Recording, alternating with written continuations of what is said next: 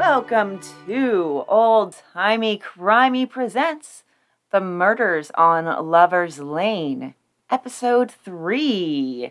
I am Christy. And I am Amber. And this week we are going to be in Illinois, actually, uh, after spending uh, two episodes in Fort Wayne with the Bicycle Bandit, Love it. who uh, has not left our hearts nor our lives, as he will make a, a couple of appearances this week.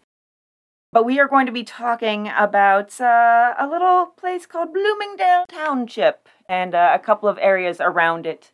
They kind of all seem to meld together and be constantly confused for each other. So essentially, Bloomingdale, Glen Ellyn, Cloverdale was once one of these places and now is just kind of like an unincorporated. So it's just a lot of a lot of little townships. We know what that's like. We live that life.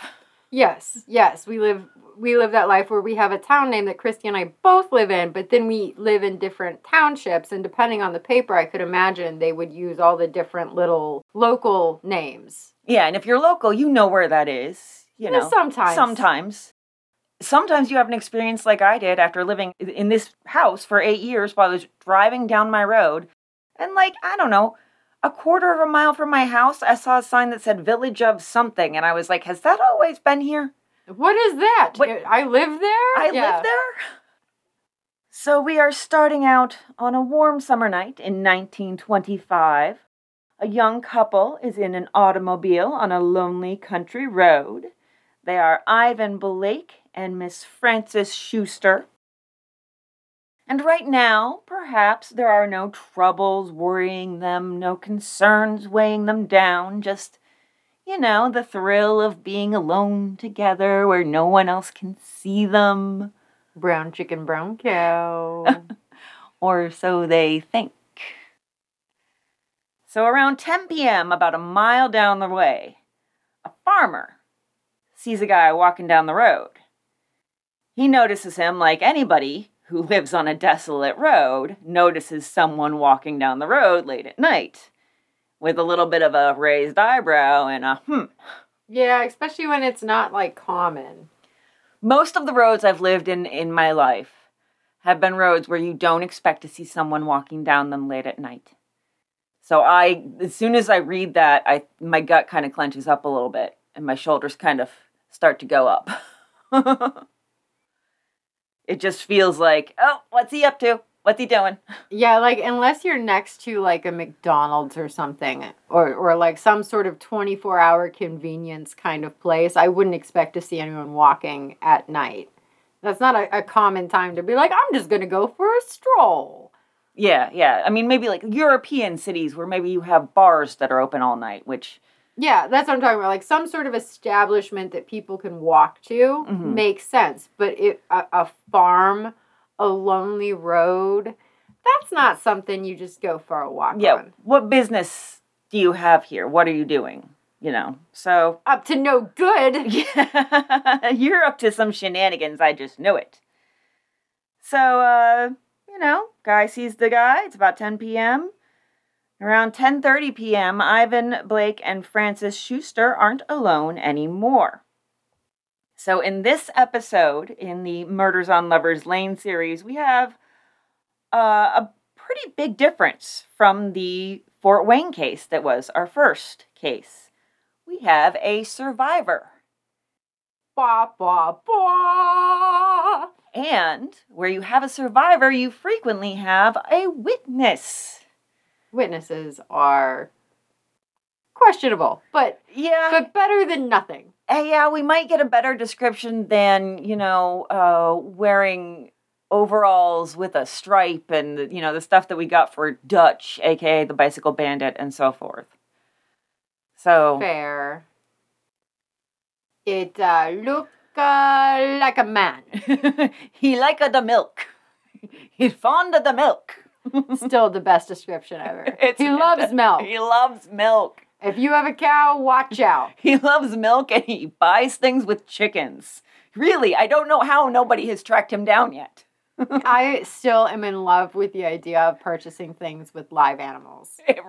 Really, I don't know how we, we're not doing this more. I would sell things. Like, I have a car that I am willing to sell if somebody wants to give me livestock. I'm serious. it's not a nice car, but it drives. Anybody with a goat, we got a car here for you, okay? Yeah, like mini goats would be great. Chickens. I was talking earlier about how I thought I could maybe smuggle chickens into the yard without anyone uh, raising eyebrows, even Yeah. though it's not allowed. uh, because, I mean, I want chickens, fresh eggs. Fresh eggs are amazing. Love it. So, Frances and Ivan, uh, let's talk about their ages first, because that is actually a huge question mark, at least as far as Frances is concerned. Newspaper reports have her age as either 19 or 25. We're going to drill down on that a little further. Uh, and they also list her as being variously from Glen Ellyn, Hinsdale, and Bloomingdale. So these are all smallish towns and villages about 20 to 25 miles from Chicago, all in a westerly direction. Their populations could range anywhere from a couple hundred to a few thousand in 1925. And then, as far as Ivan, uh, he also is said to be from pretty much all those same places. And his age is, is even more all over the place. We get 27, we get 30, we get 32. This actually is, I'm used to the newspapers being all, you know, like, sources vary wildly. But I think this was probably one of the more egregious cases, cases I've seen. Yeah. Egregious cases. Words. One of the most egregious cases I've ever seen. That was the best unintentional Sean Connery. I swear.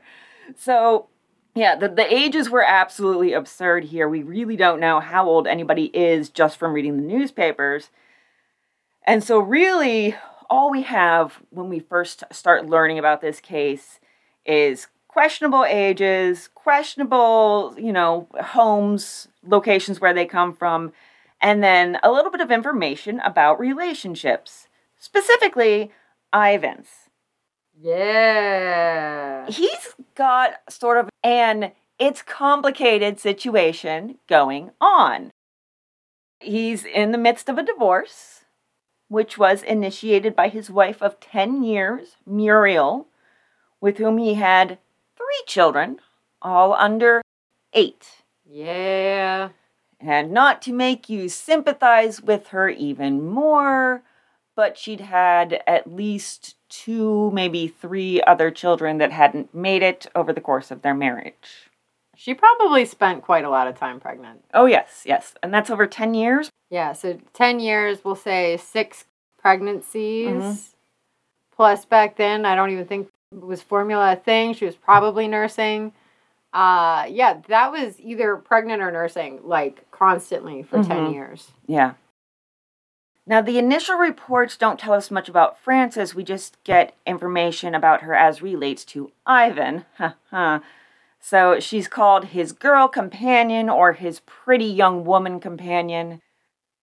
We could relate that to sexism in the newspapers, and I'm sure that that probably plays a part, but she probably also has some reasons for not being very forthcoming about her life. Multiple reasons. There are some newspaper articles from further down the, the timeline, and we talked about this last episode how things get really muddled when you get further on um, in the timeline. Although surprisingly, not by much, just by a couple months, that say that these two are engaged and due to be married in a week. We have no proof of that. I have so many reasons to doubt it. It's never mentioned in the contemporaneous articles and the fact that he's in the midst of a divorce that this is kind of like obviously a secret thing um, his wife knows about it but it still seems to be kind of uh, i don't think they're getting getting married in a week i just don't let's put it that Yeah, way Probably not. yeah there's also in that same article i believe it was a suppo- supposed picture of the two of them which there was never a picture of them in any of the articles that were published in the actual Amber, stop doing research right now. No, you you lit a, a light bulb in my head, and I, I'm just trying to find something. okay, all right. There are a lot of infant Blakes, by the by. Oh, yeah, yeah, yeah, yeah. We have no idea how long they've been hanging out. It's really interesting, actually, if you compare the information we get about their relationship with the information that we get about Howard Fisher and Katherine Herbers back in Indiana. Because there's this sweet dating thing going on with Howard and Katherine. And, they were going to get married and, and they Katherine's journal. Yeah, and then this is like a secret affair. This is illicit. Yeah. Well, I mean, technically, he's still married and Yes. she is dating a married man. Yes. That's not okay. You don't want to broadcast that. And from the outset, it's definitely it's not like the newspapers are, are going all tabloid about it, but they're not necessarily hiding that aspect of it either, which is certainly interesting. So, to sum up, we have uncertain ages and towns of origin for the couple. Ivan's got a divorce brewing, three kids at home, a pretty girl who's very much not his wife to whirl about in his automobile, and they're about to go for what they don't know is their very last tryst. So it is Sunday, June 15th, 1925. Comfortably warm evening. Temperatures had been uh, around 80 that day, so you know the evening's starting to cool off a little bit. Frances and Ivan go out automobile riding, which is starting to sound too familiar Mm-hmm. already. And so they go out on lonely roads around the Illinois countryside. They're looking for a good place to pull over and um, uh, chat. And uh, they finally find one of their favorite spots. They've been there before. And uh, the next part of the story, it's around 10:30 p.m., gets told a few ways in different newspapers. And I thought it would be interesting because they're so brief to give you examples and compare them. Now, the newspapers set up the scene fairly similarly, placing the couple on the road, quote, sitting in the parked automobile, which could technically be true, depending on what stage of whatever activity they were doing. So, uh, this from the Chicago Tribune. They were sitting in the car when she noticed a man walk idly by. She told Blake they had better move on, but just as he attempted to start the car, the stranger appeared and shot him in the left cheek. He then turned the revolver on her, she said, shot her in the mouth, dragged her out of the car, and attacked her. The second one from the Naperville Clarion. The murderer appeared as from nowhere, Miss Schuster said. He said hello, then shot her escort and shot her when she grabbed for the gun. He threw a blanket over the girl's head and dragged her from the car. After he had attacked her, he left her in the bush at the roadside. And then finally, in the Effingham Daily Records, we have one in her own words. I was going to say, I actually have a different version of events, but not in her words. But mine's completely different than the two you just read. I want to hear yours before we get to her own words. So, uh, neither Blake nor Miss Schuster knew that anyone was near the car until a shot rang out immediately beside them. Blake slumped off the seat into the floor, shot through the head. He died instantly. Miss Schuster leapt from the car to the road, but the stranger, who she had not yet seen, seized her and tried to draw her to the side of the road. She fought back at him, and he fired his revolver again. The bullet pierced her jaw and rendered her speechless. Uh, she told later that while she was lying in a semi conscious and helpless condition, she was mistreated by the murderer. You're not actually going to believe this, but one of the newspapers that I found actually said the word rape. Oh, they said it? It was the Naperville Clarion. Yeah. Wow. I know. I was shocked because uh, every other one, it was attack, criminally assault, criminally attack, etc. Yeah, mistreat. That's one of the more euphemistic terms as far as that's concerned. And to actually see the word, it, it's almost like my sensibilities have gone all old timey because I was actually shocked. I needed to clutch my pearls. I was like, oh my God, they said the word. But in this one, she actually gave a, a pretty detailed description, if this is correct at all. That is that is very detailed. That's much more detailed. I think they really compressed it in a lot of the uh, the ones that I have. Yeah, she. Uh, I think a lot of what you have is similar to um, the summary of, of how the attack went, but she actually, in her own words, sums up the end. Then he rushed at me with a blanket and threw it over my head. She said. I hardly know what happened after that, but I do remember him dragging me from the automobile and attempting to attack me. I was nearly smothered by the blanket. That's all I remember until they found me and brought me to the hospital. Um, so she's left in, you know, in the bushes by the side of the road.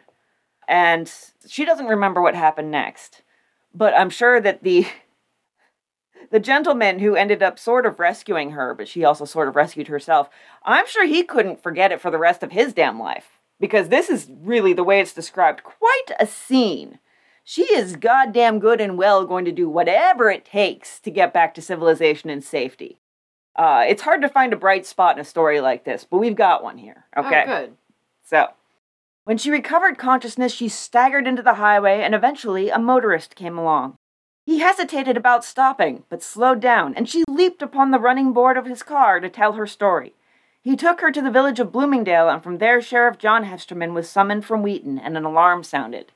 She jumped onto the running board of his moving car. He slowed down. He didn't stop.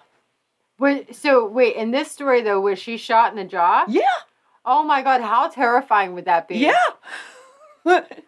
so she's, and she's trying to tell her story. I'm sure she's not very good at it, but he's probably getting the picture. like, yeah, pretty much. And she's like, "Oh, you're gonna listen, or you know, She's at like least." gurgling and spitting blood as she's trying to make words. Yeah, this is a very unfortunate case of a picture uh, is worth a thousand words. this is a very, very unfortunate case of it here. Uh, but fortunate for her because he w- got her to safety. So, but yeah, like she's going to hang on to life by ragged nails and literally broken teeth if she has to. And I really admire that. Boy, I hope I don't find anything problematic in her story. Oh no. Anyhow, so they get to the hospital. She tells her story. I'm going to assume through pen and paper. Um, they say that she won't be able to speak for a while, but she is re- expected to recover. So that's good to hear.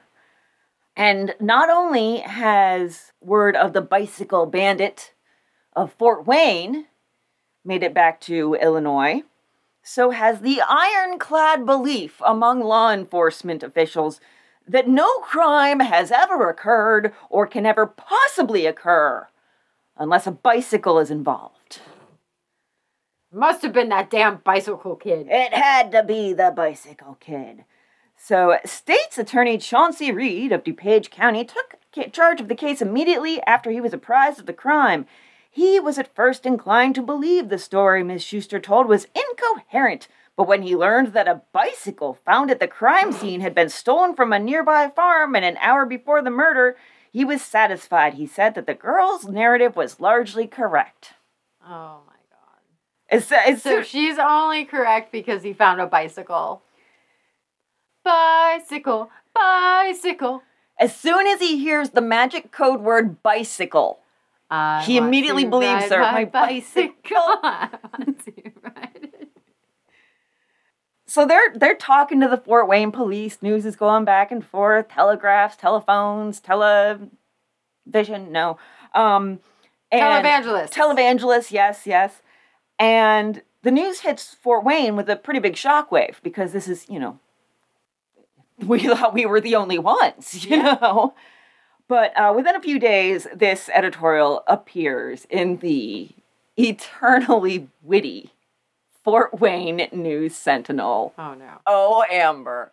Oh, Amber. All right. All right, give it to me. You do not know the delight awaiting you. Dutch, the hero of our Sherlocko saga and otherwise known as the milk fed bicycle bandit of Pontiac Street, is believed by our local authorities to be the same fellow who murdered a Wheaton, Illinois man and seriously wounded his sweetheart early Monday morning, leaving a wheel there along the roadside.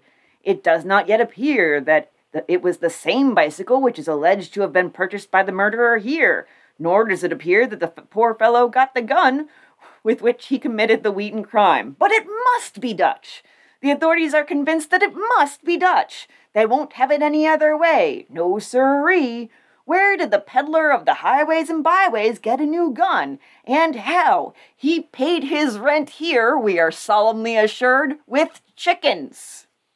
Probably he paid for this second murder gun with a chicken, which, we no doubt, he had led away from the Pontiac Street hut, hitched to his bicycle. As the immortal Swinburne might have been pleased to remark, fiddle we know is diddle, and diddle we take it is D. Wow. um, there's so much in there. And if anyone could make me a comic with somebody on a bicycle with a chicken strapped to it running alongside so that he can use said stolen running chicken to buy a new gun, I would really like to see that. Please, please make sure that said man on bicycle has a glass of milk. Oh, yeah, absolutely.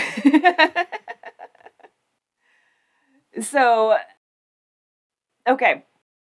First of all, they wrote in their own goddamn paper about guns that he'd stolen during robberies that were not found in the shack or in the Buried. buried holes. Yeah. So that's probably maybe, you know, like he does all kinds of burglaries and stuff. We can probably just assume that he stole a gun. Yeah, and he got the bike by stealing it an hour before. So, I mean, we know he steals things. It's They're It's- they're taking liberties because they want to have fun with this and they want to poke they're they're really poking at the local police. They're Yeah. they're really poking at the bear here actually. and uh, they do tell us that Dutch, the local police back in Fort Wayne, had traced Dutch as far as Hammond, Indiana. I think that's it. I'm pretty sure it's Indiana, which is just under 50 miles from where the murder here took place. So not too far, actually. you could get there on a bicycle. You could get there on a bicycle, yeah. And uh, so now, of course, Detective Kavanaugh of the Fort Wayne Police Squad is taking his longest road trip yet. So I hope the snack budget has a little bit of padding for him because he's coming to Illinois to help with the investigation. Oh, of course. Of course. So the sheriff of DuPage County gathers up a posse and they beat through the countryside while they're waiting for, you know, the cavalry to come from Fort Wayne. They didn't find any clue as to where the murderer went. They talk to Mrs. Blake, Muriel. She says she knew her husband was, quote, a frequent companion of Miss Schuster, but she doesn't know anyone who would want to murder her husband. Those two statements, I have to say, Don't go together. they're definitely really intriguing when placed in such close proximity. I think uh, I think you shouldn't say them so close to one another. I think you shouldn't. And uh, so we do get a description, like we said, from Frances Schuster. So she gives them a description, then she even elaborates on it a little bit more, and it's a, pretty detailed description compared to some of what we've gotten before. So he's a young and sturdily built man of a blonde complexion. He wore a brown cap and blue coat and trousers which she thought were brown. He escaped on foot. And then she added some details. Uh, the next day, he was about five feet, nine inches tall, sturdily built, smooth shaven, with thin face and pointed nose. She said she thought she would recognize him if seen again, and he weighed 150 pounds. Now, I also have a detail that he spoke in a thin, high pitched voice, interesting. which is hilarious. Could you imagine being attacked by somebody who talked like, uh, I don't know, Ralphie from The Simpsons? I don't know. I don't know what to do with that thought. You're in danger. oh no! Oh no! Because that's immediately where my mind went. Like, that's even, hilarious. even with a gun in my head, I would probably laugh. Be like, oh, you unfortunate bastard. That is hilarious. That's definitely something I would keep in mind for when we get later down the road. With oh, is down the, road a pun? It feels no, like no, no, no, no. Sorry, it's not intentional. No, it no. feels like It's- a it- pun. I didn't mean it. I didn't mean it. It's not. It's an unintentional pun. I will admit it's a pun. I did not mean it at all. I was just thinking of our cases uh, that are going to be further down the timeline in like 1930. Mm-hmm. Uh, I do think from the glancing over them that there's some voice stuff in there too. So just something to consider. Ooh. So regarding the description, though, I don't want to doubt her. I do have questions about how she saw him so well on a country road in the night when there was a waning crescent moon. Well, she said that apparently she was able to get a, a decent look at him in the dim reflected light from the car. Okay, all right. So um, that was in in the article I have where she was describing them. She said that it was, and I think because in that story too, she had jumped from the vehicle and ran, and so that car door is open. So there's going to be a little bit of of light coming out of the vehicle. Depending on how they have that set up in the in like the old timey cars, I have no idea. I don't know. I have never been in a 1920 something. Uh, I can't think of a funny name. Rencheroo. I have no idea. Rencheroo tea. Uh, so naturally, in this kind of a case, you know, we we've talked about it before. One of the big motives that they like to go straight to is jealous lover. And so the detectives are of course are going to start asking her more personal questions. And I think it's important to hear how the newspapers presented this exchange of information to their readers, just flat out. So, uh, Miss Schuster today was questioned by State's Attorney Chauncey Reed as to whether she had ever gone to the trysting place with any other man than Blake. She said she had not. She also denied that she had ever been married or knew the man who attacked her and her married companion. She admitted that she had been to the scene of the murder on former occasions with Blake, and this led the prosecutor to believe that a jealous suitor or husband might have stalked Blake and Miss Schuster. So she's like, I've never been married. And they're like, okay, so it's got to be a husband. they go straight to it. And sure, you haven't, sweetheart. this is where kind of everything gets it crashes to a halt in Frances's story.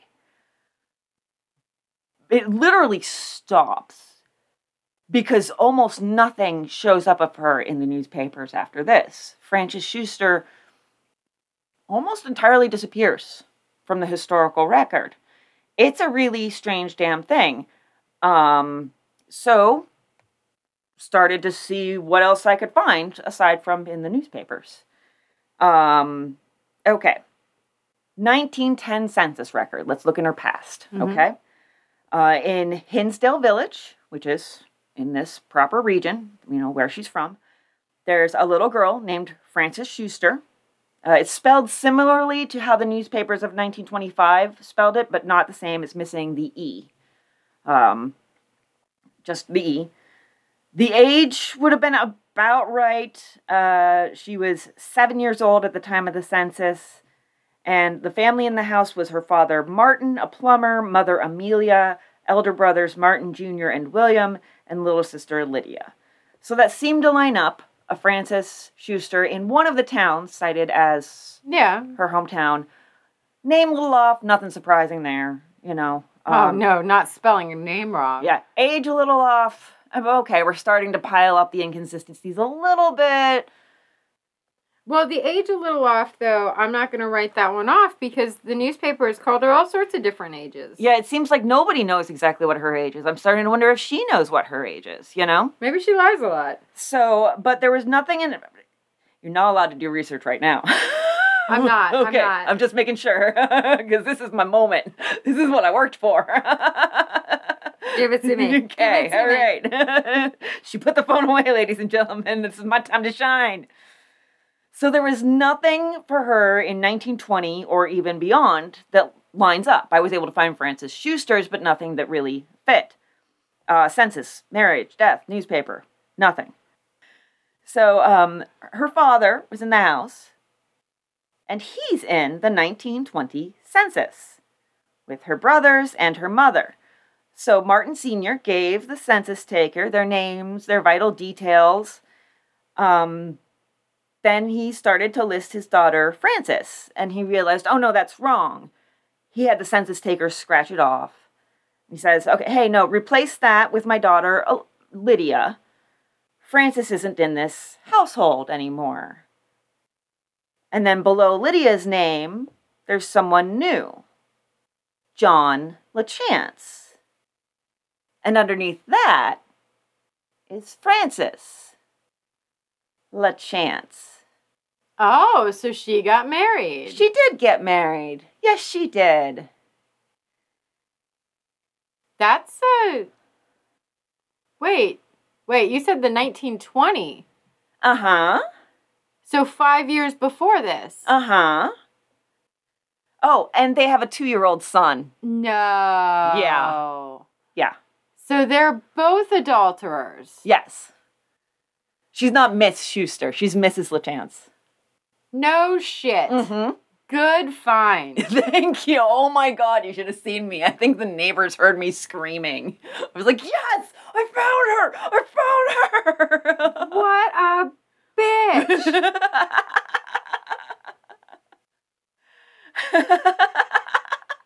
I knew you would say that too. Oh my gosh. How? How did she get away with this? All the papers are like Schuster, Schuster, Schuster. And then all of a sudden it's like, no, this broad's been married for five years. How did that not come out? They have no problem being like, yes, Ivan Blake, father of three children, who is being sued by his wife for divorce. They'll say that and then, Miss Schuster. What? How? How? You can see, I suspect that they hinted at it. I suspect in some of those newspaper articles that I read to you, I suspect that they hinted at it, saying, you know, like just back to back, uh, she denied she'd ever been married, and then they said they believed it was a husband. like, Wow. And it could have been, especially with her keeping him under. are you looking her up? Are you? I you am spell it now right? that I have a different name. L A C H A N C E. Mhm. Okay. I'm just looking. I'm just looking. I can't believe that that she got away with that. Like that's Oh, yes. so impressive to me. I'm pretty sure she's gotten away with it up to this moment.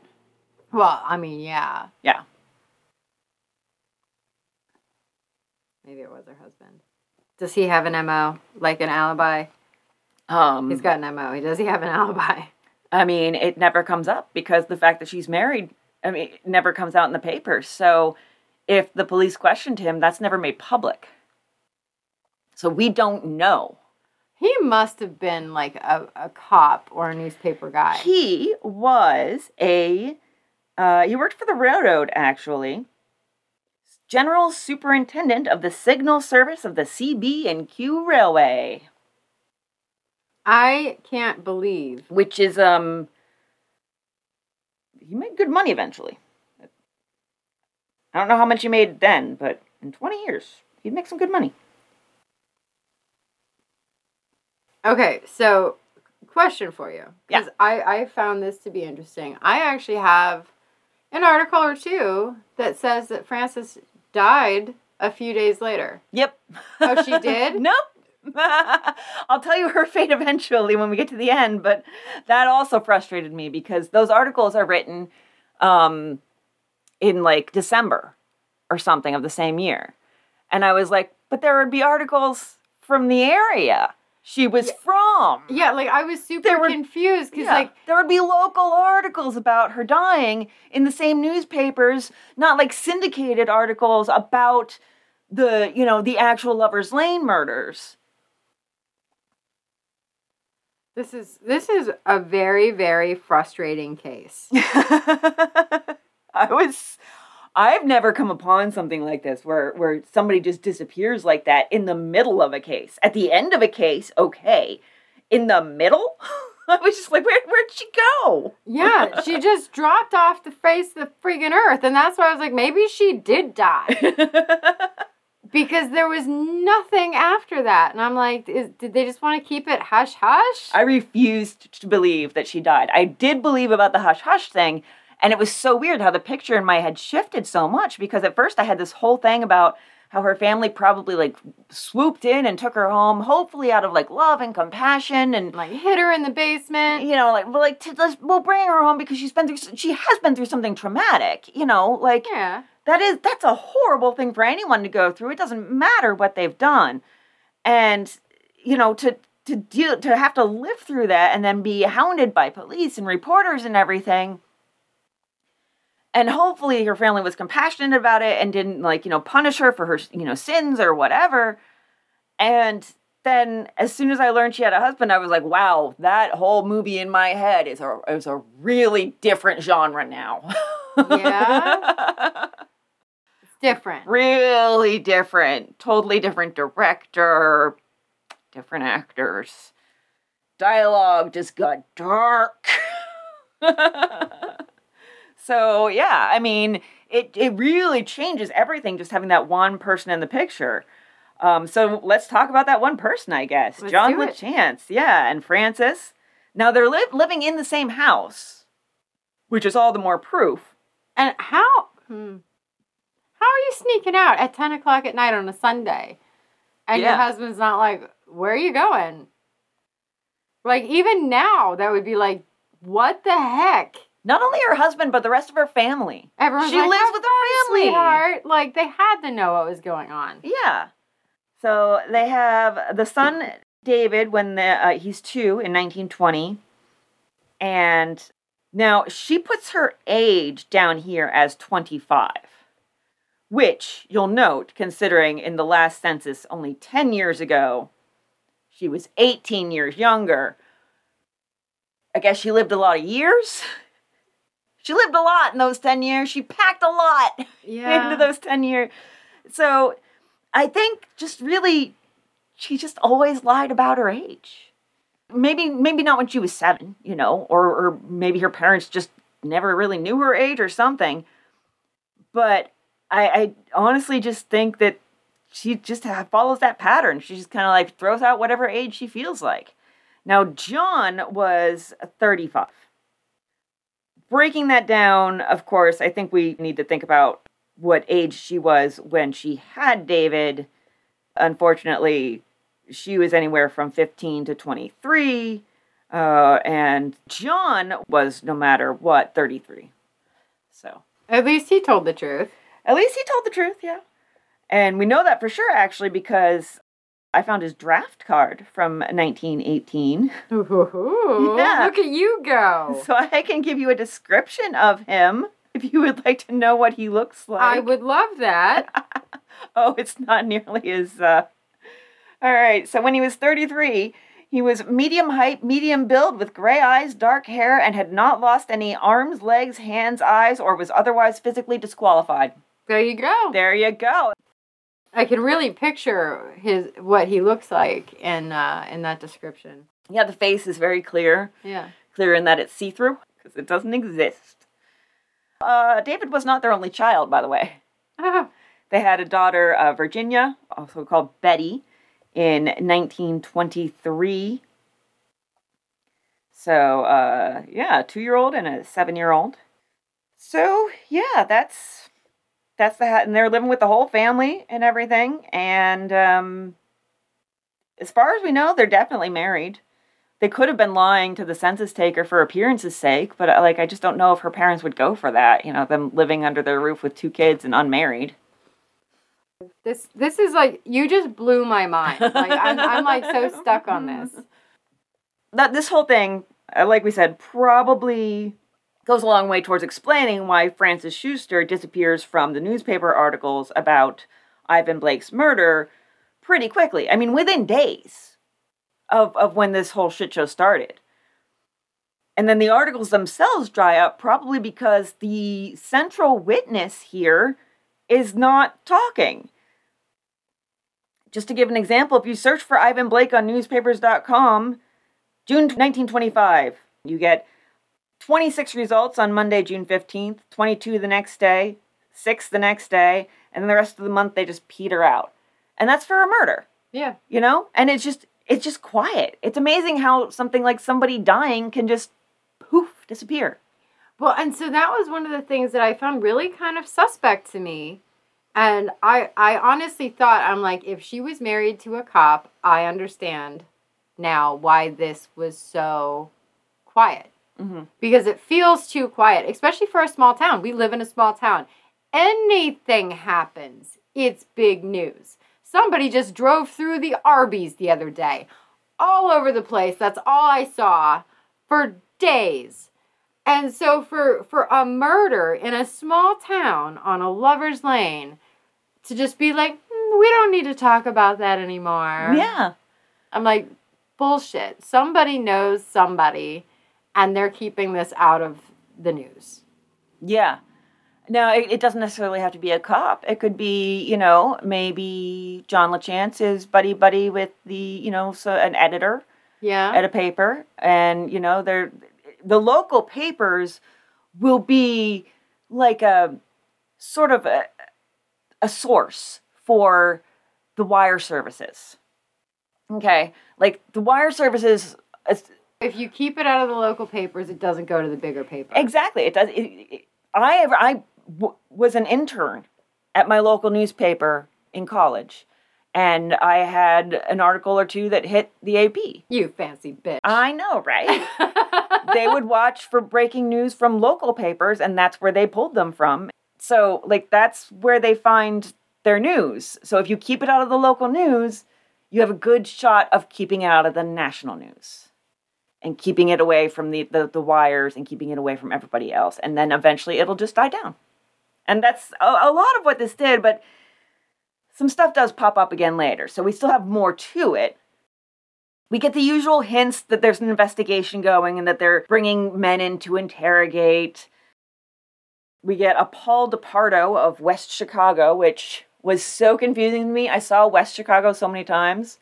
I'm sure there's people from Illinois who are like nodding their heads at this, or I don't know. But apparently, there's a West Chicago that is not actually in Chicago, technically. I guess kind of like how we have an Indiana in our Yeah. state and a California and to Washington. and to Washington. We have a town that's called Northeast. we have a town that's called Blue Balls. Yes, that's true. Yes. And intercourse. So yeah, it's West Chicago, but it's not actually in Chicago, and it's just within a couple miles of of these towns. Close enough. Um, so Paul DePardo, of West Chicago, uh, was arrested after attacking a 13-year-old girl the same evening as the Lovers Lane murder. So they were like, "Oh, maybe it's this guy," and then it wasn't. And about six weeks after the murder, there's a coroner's jury, jury returns an open verdict because Miss Schuster is still recovering and she's not ready to testify yet. We continue to call her Miss Schuster because that's what the newspapers are calling her, and I never really did get into calling her. I mean, I call her Frances most of the time, anyhow, but they issue a warrant for John Doe because that's all they have. So, once again, that's our second John Doe warrant. Go get him. Go get him. All these John Doe warrants, and nobody can find him. And uh, the Naperville Clarion tells us no evidence was submitted to the coroner's jury which would fix the name of the slayer. But in the same article, and this is weird and frustrating, ugh, we learn about John Peterson. Now, he's the latest man brought in as a suspect after, quote, a serious charge made by two Batavia boys. And it it's confusingly written, but it seems like I couldn't decide whether that charge was made by those two Batavia boys that he had done something to them or that they had witnessed him and thought that he had done the murder. The way it was written was it could have gone either way. But it says that Miss Schuster could not identify him as the murderer, and then there was nothing more in the newspaper that I could find, which is really goddamn weird because that very same article ties Peterson to Dutch. the nickname of the otherwise nameless bicycle bandit suspected in the murders of Katherine Herbers and Howard Fisher back in Fort Wayne. Mm-hmm. So it's like all this fascination and obsession with Dutch back in Fort Wayne, and then somebody in Illinois thinks they have him, and nothing. Absolutely nothing.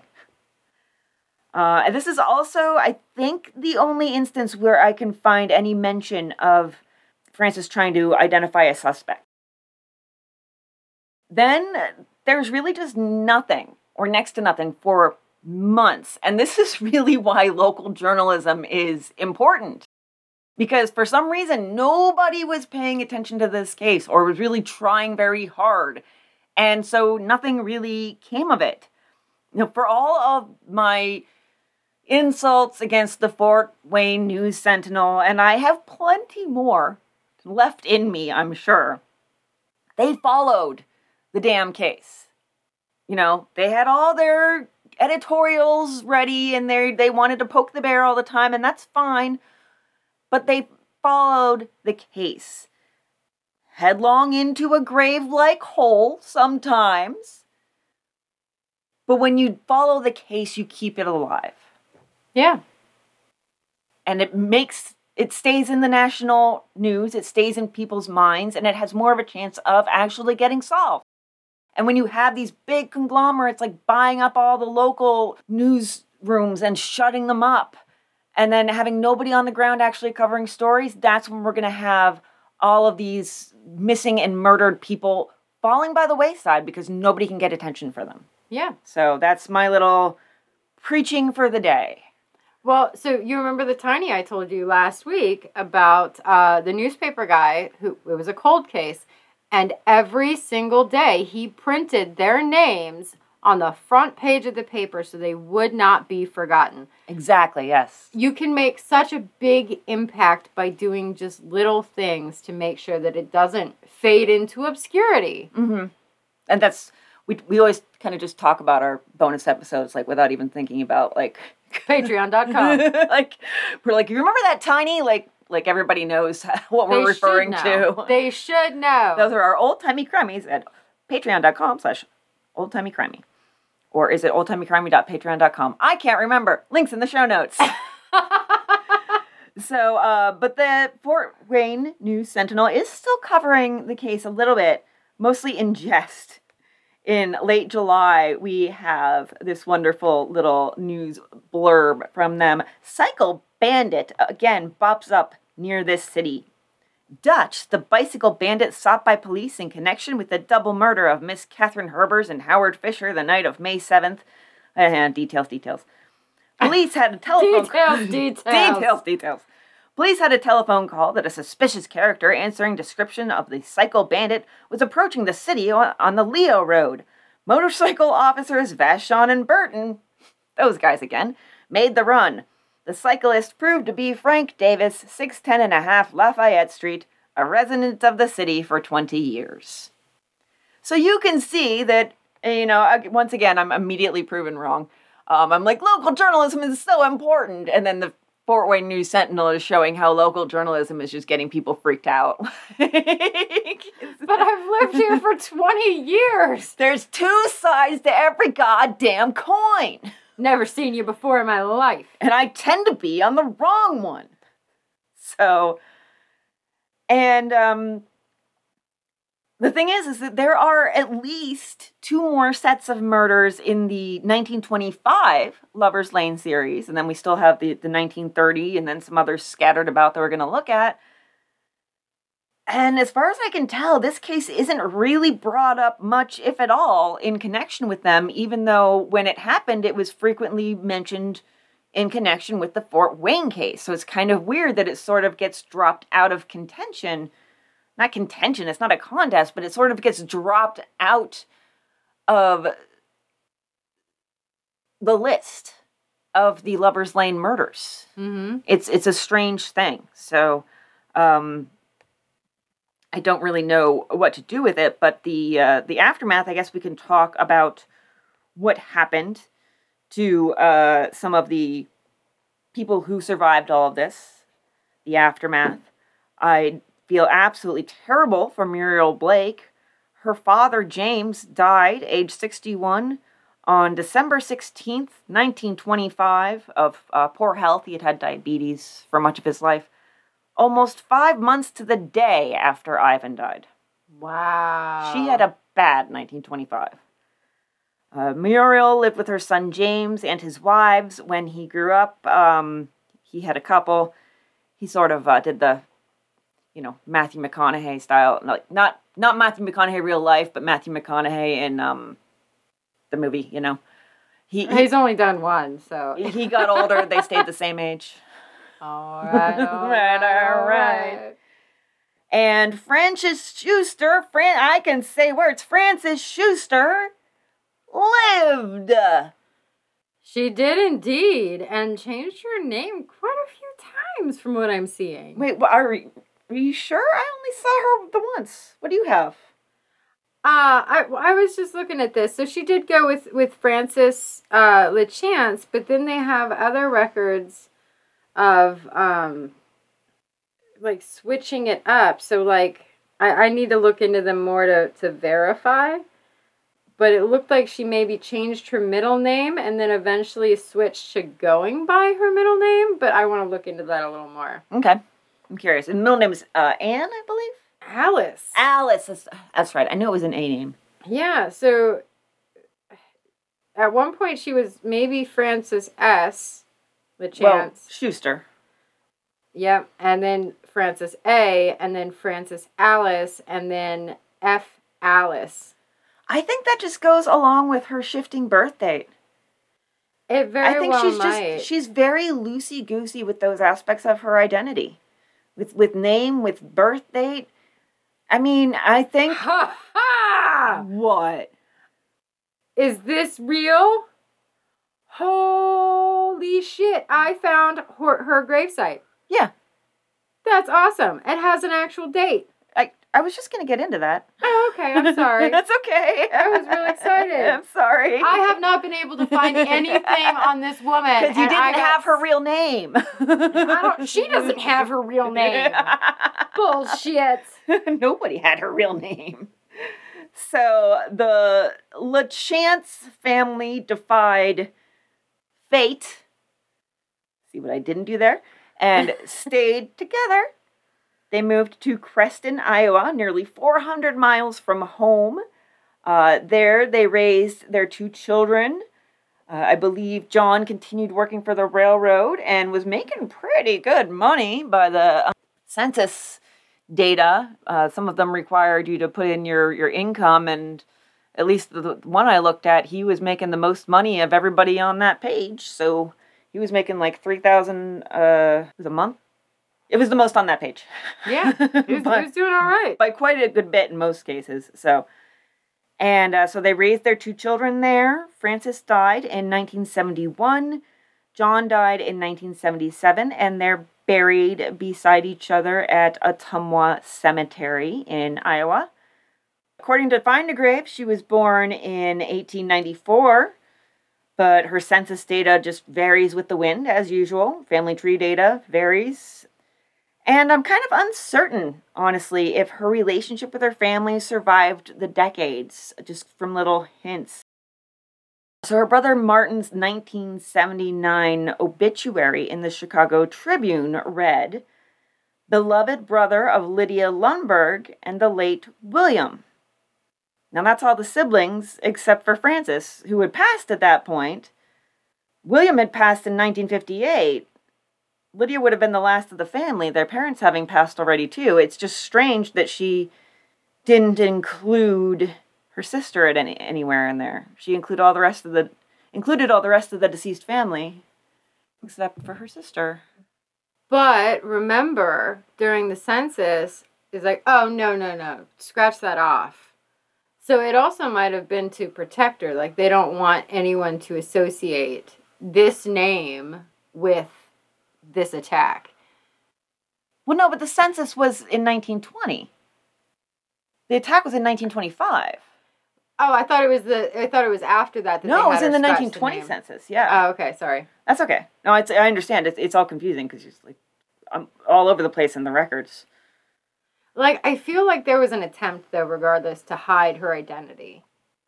There was a weird attempt, I think.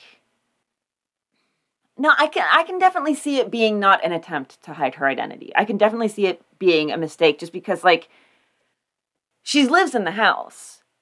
Like nothing really much has changed from the last time the census is taken. Yeah. Except that there's a husband and a kid there too. So when the census taker is like, okay, your wife's name, uh, Amelia, your kids' names, oh, we got, you know, William, we got uh, Martin, we got Frances. Oh, no, wait, sorry. No. Oh, that's right. Frances is, I married her off, but she's still living in the house, so we'll get to her. Lydia. So scratch Frances off and put Lydia in. That's essentially what I see happening. We will never know because it's not like the census taker was like videotaping it. I'm just trying to figure this out. I'm trying to figure this out. So in the 1910 census, she was seven. Yes. And in the 1920 census, she was 25. I feel. No, that would still be wrong. I'm, I'm mathing in my head. I'm like, it would it would be wrong either way. And so I'm trying to figure out what makes the most sense. Like, does uh, because when she was in the 1920 census, she had a two year old, right? Yeah. I mean, it is totally possible that they like married her off when she was 14. Yeah. And then they didn't want to admit that she was 14, so they had her lie. Yeah, she she might not have been like old enough to actually legally marry. I don't know what the laws were in Illinois at the time. And so then they just lied about the age so that it was fine. Yeah, I'm, I, none of it makes sense. There was some shady shit going on here. Or there was some reason to lie about her age in 1910 to make her younger than she was, something that we're not thinking of. That's the only other option I can think of. I can't imagine what that might be. Um, to 10 and under eat free at Denny's? Well, it, it might That's all I got. it, it might have something to do with some sort of government benefit. And, and I'm not saying that they were right, but maybe like they thought telling the census taker the truth would risk that government benefit. Could be. Or they could have kidnapped her. There you go. Gotta change your age all the time because uh, we don't want anyone to catch on. Yeah. Maybe she wasn't even their kid. And maybe that's why she was left out of the obit because by then all the whole house of cards came tumbling down. Yeah. Uh, We, we got a whole theory on this. Do we have any theories on the murder? ah, her brother did it. Interesting idea. I just wish there's so many so many black holes in this one where all the information just died. Disappeared. So a, a lot of information died and disappeared, but maybe that's where we can that that actually why I jumped to the brother. I'm not even gonna lie. So the brother writes her out of the obit. They're probably not on speaking terms. No, it was the sister who wrote her out of the obit unless the brother wrote it in advance, which is a possibility or too. the sister knew that he was not like it was a no contact kind of relationship. Possibly, yeah. And uh, immediately after the attack, after she heals up, her and her husband, she wouldn't have gone with the husband if she thought it was the husband. She wouldn't have gone with him. But instead, her and the husband take the kids and scram two states away. That's pretty telling. So they jump ship, get the hell away from the family, but they stay together and then maybe stop talking to the family completely. What about her dad? Could have been the dad. You're bringing disgrace to the family. What about Lydia? Hmm. Younger sister, though. Hmm.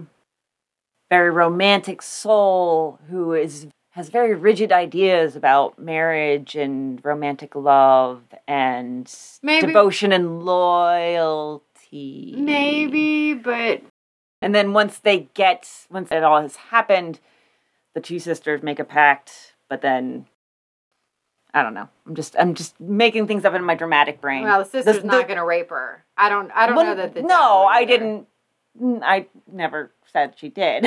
Yeah. I said made obviously they made up a story because the sister also does not fit the description. Yeah. Well, and it's possible. I mean, it's not like rape kits existed, so maybe it was part of the story.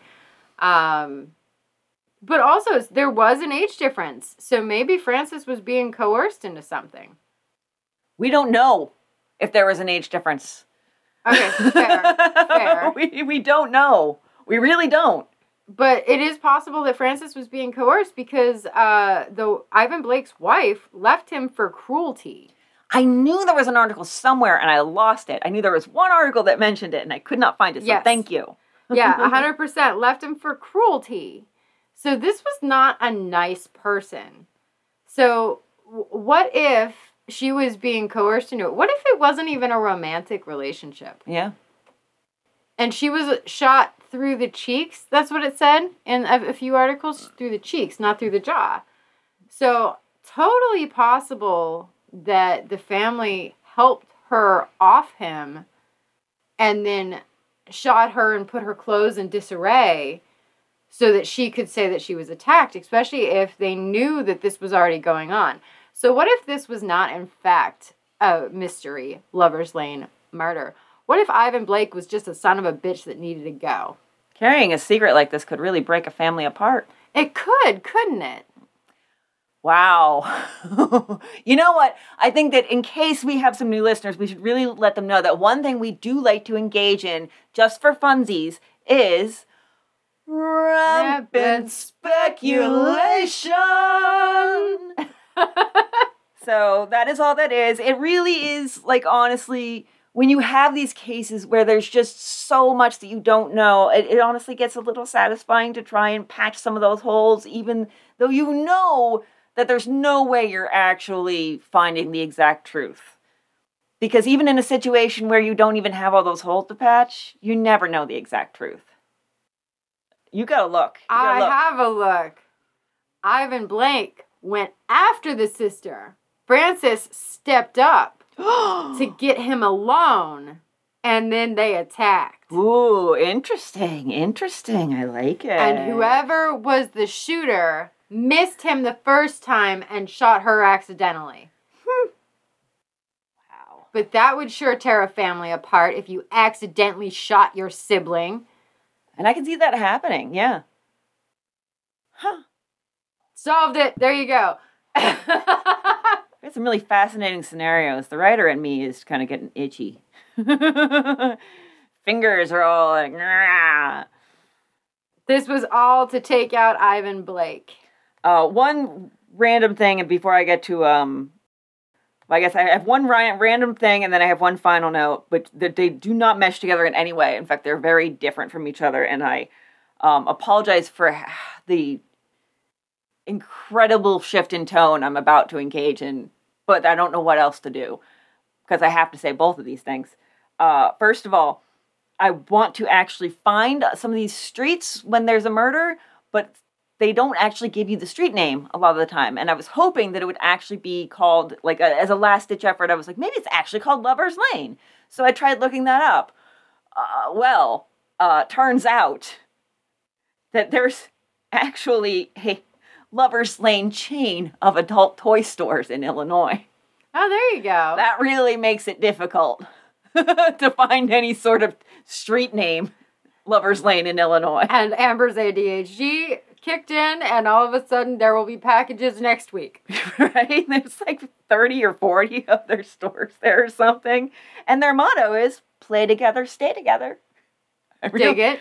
really think we need a sponsor. Um, and then, like I said, apologize for this shocking shift in tone, but I do uh, hope that if any of the Schuster or LaChance or Blake descendants ever find this and hear it, it uh, not the just the part about the adult toy stores, but the entire podcast that it is enlightening and not upsetting. We um, mostly try to be respectful, but it's hard to know where the line is a hundred years after the fact when you have what's probably a family secret Yeah. that you're kind of blowing up. Um, and it's impossible to truly know anyone, much less through a bunch of newspaper clippings. So I personally just hope that everyone who survived had happy, fulfilling lives.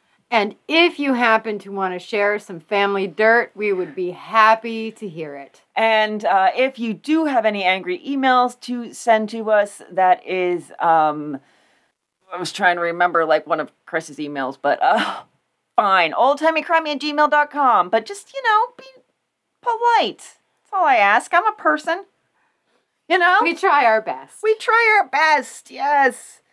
I just think it's funny that the, the ultimate mystery is how the hell old was Frances Schuster?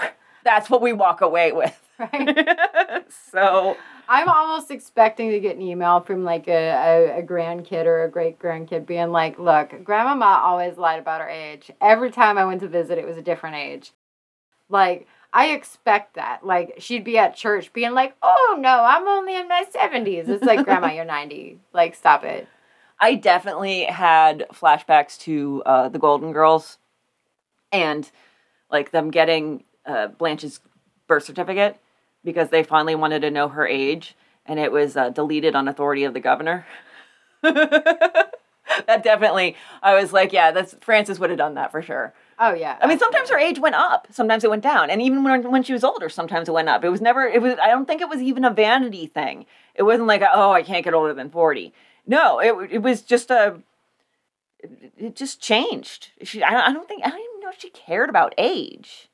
Or she was running from the government, so she changed it all the time. I don't think there was a running from the government so much back then, unless you were Al Capone, and even that was more in the thirties. Maybe she was Alice Capone. Maybe. Maybe that's one of her We aliases. are pretty close to Chicago. Yeah. So, all right. Uh, well, from us here at Old Timey Crimey presents The Murders on Lover's Lane. Are we doing do's and don'ts at the end? I forget. I can't remember. Do uh, confuse the hell out of everyone by constantly lying about your age.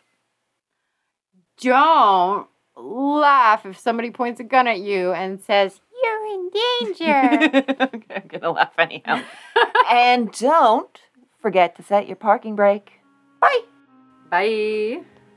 Sources. Sources. My sources are from newspapers.com. Thank you, Chris Garcia. The Dispatch, Journal Gazette, Rock Island Argus, Chicago Tribune, Effingham Daily Record, The True Republican, and the Tri County Press. Uh, MyHeritage.com, Find a Grave, and uh, the Illinois Digital Newspaper Collection. I've been talking for an hour. Uh, my sources for this are solely newspapers.com. Thank you, Chris Garcia. Rock Island Argus, Minneapolis Star, Chicago Tribune, San Francisco Examiner, Pittsburgh Press, Logansport Pharos Tribune, The Commercial Appeal, Alton Evening Telegraph, Belvidere Daily Republican, Sioux City Journal. Woohoo! I have to pee.